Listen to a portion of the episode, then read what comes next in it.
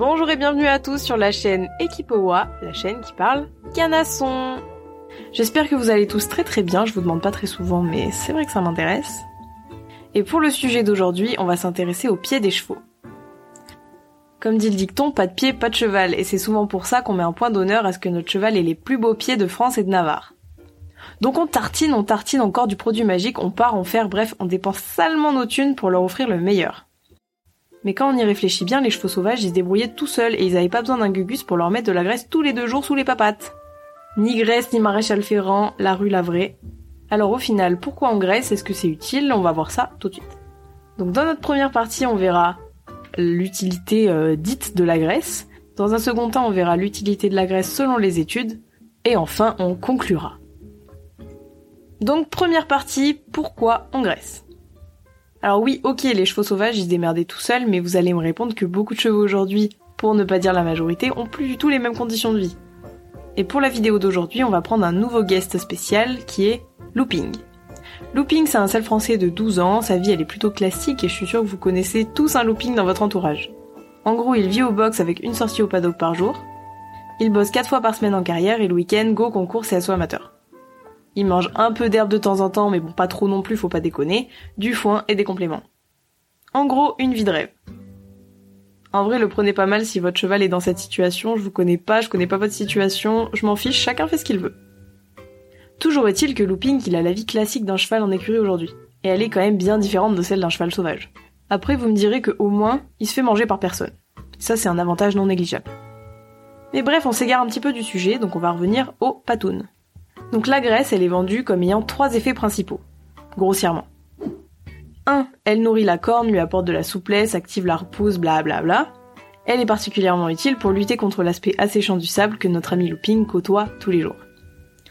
En deuxième, elle permet d'imperméabiliser le sabot et donc de l'écarter de l'humidité du paddock, notamment en hiver. Et en troisième, elle protège des bactéries particulièrement présentes dans les box parce qu'il y a de l'urine, du crottin, qui sont au même endroit que le cheval, de fait. Et encore plus dans les box qui ne sont pas faits quotidiennement. Après, bien sûr, on a le choix entre graisse blonde, graisse noire, huile, gel, enfin bref, on n'est vraiment pas en peine d'alternative. Pour la faire courte, la blonde, elle est plutôt pour les sabots secs, elle nourrit, c'est le top en été. La noire, tout pareil, mais elle raffermit en même temps, donc plutôt pour les pieds mollassons. L'huile, tout pareil encore, mais plus nourrissante et plus rapide en action. En revanche, elle isole un peu moins le pied de potentielles agressions. À première vue, c'est top, go en mettre tous les jours, franchement. Et avec ça, Looping aura les plus beaux pieds du monde. Mais qu'en pensent vraiment les études? Jusque-là, je vous ai plutôt déballé un blabla marketing de toutes les marques de graisse, mais on va s'intéresser aux études plus particulièrement. Donc, on rentre dans notre partie 2, l'utilité de la graisse, vraiment. Et on va voir ça avec deux études en particulier. Et la première, c'est le test de l'imperméabilité du sabot. Et à ce sujet, Suzanne Kempson de l'Université d'Édimbourg nous a concocté une petite étude. La vraie question, c'est donc est-ce que la corne a vraiment besoin de graisse pour être isolée de l'humidité, de l'urine, du crottin, etc., auxquels les sabots de looping sont exposés quotidiennement? Dès le début, elle nous explique que son étude, elle part pas de nulle part, elle part de la généralité suivante que tout le monde connaît. 1. Les sabots deviennent secs par temps sec, et 2. Ils deviennent mous par temps humide. La base. Et après avoir lu une étude démontrant l'existence d'une barrière imperméable sur la peau humaine, elle s'est quand même dit que c'était pas possible que ça s'applique pas aux chevaux. Et là, on a mis une pièce dans la machine. Donc pour ce faire, elle a pris les sabots de 10 chevaux décédés. Non, elle ne les a pas tués exprès, rassurez-vous. Ensuite, elle les a classés en deux catégories, les brillants bien ronds, donc sabots de qualité, et les craquelés tout moches de mauvaise qualité.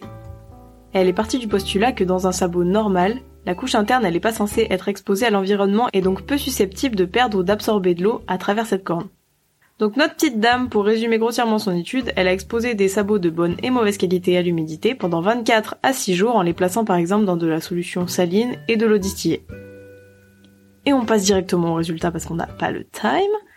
Dans les sabots en bon état, l'humidité a pénétré à hauteur de moins d'un millimètre, ce qui est très superficiel et pas du tout alarmant. En revanche, dans les sabots en mauvais état, l'eau s'est infiltrée bien plus en profondeur du fait du manque de barrière.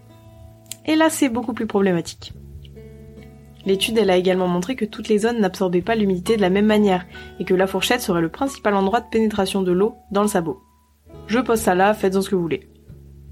Donc on a une première partie de réponse qui est les sabots en bonne santé se protègent tout seuls de l'humidité. Mais Suzanne, elle n'a pas voulu en rester là et a également évalué l'impact de l'environnement sur les sabots.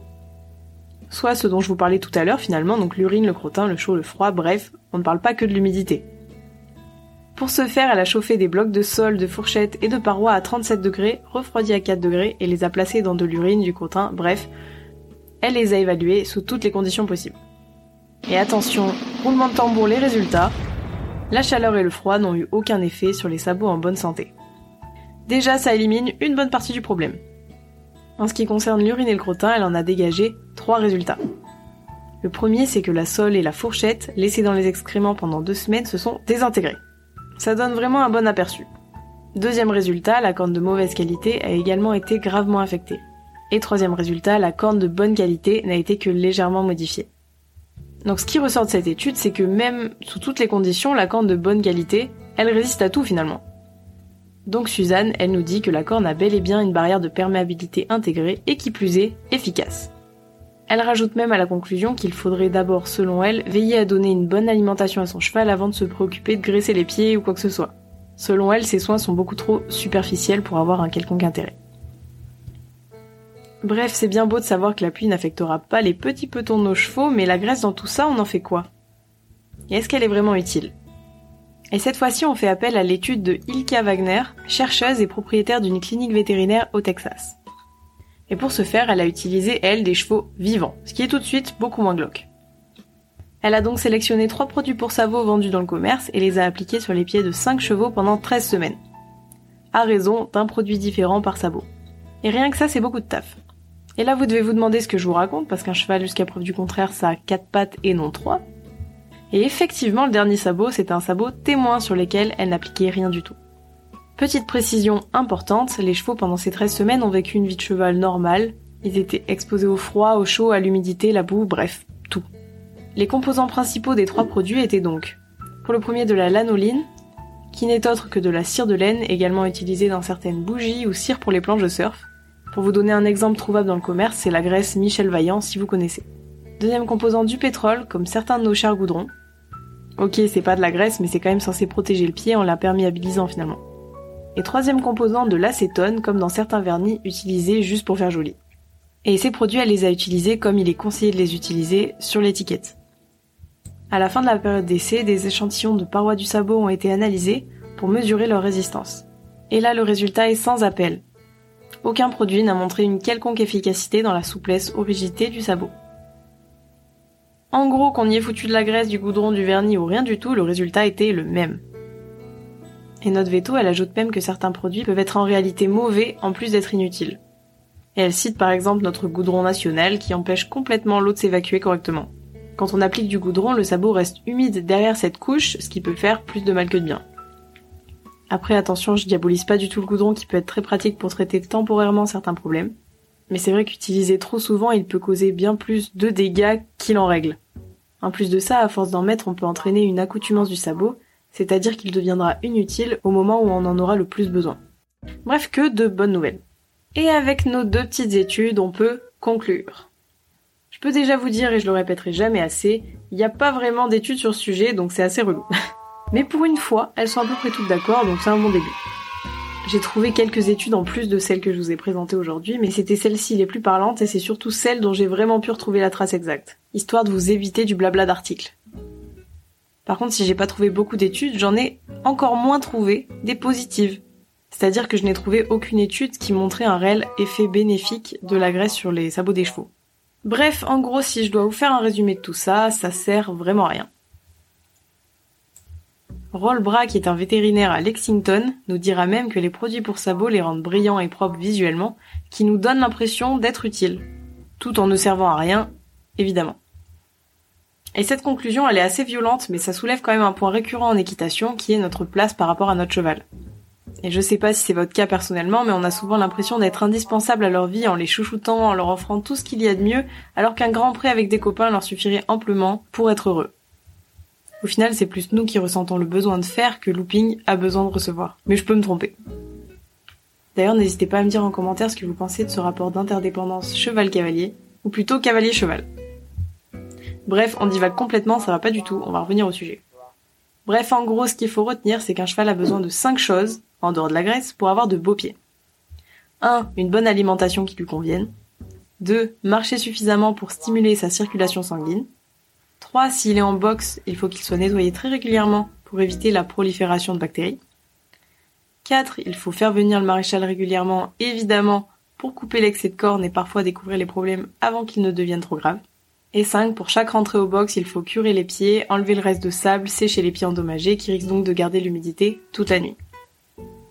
Rien à voir donc avec ce qu'on leur applique directement aux pattes. Et sous un autre angle, de nouvelles études ont montré de bons résultats en ce qui concerne les effets sur les sabots des compléments alimentaires. On peut citer par exemple la biotine, qui est particulièrement connue en ce moment, la protéine, principal constituant du sabot, ou encore du zinc. En gros, en cas de problème récurrent avec les sabots de votre cheval, la solution se trouverait peut-être plus dans cette direction. Mais après, je suis pas veto, euh, faites confiance aux pros les enfants. Et ça rejoint directement le sujet de l'alimentation. Voilà, cette vidéo est maintenant terminée. Je vous laisse mettre un pouce bleu si ça vous a plu, commenter pour ajouter des choses, poser des questions ou même me contredire si le cœur vous en dit. Vous pouvez également me rejoindre sur Instagram, Spotify, YouTube, etc. Et sur ce, je vous souhaite de passer un bon dimanche. Salut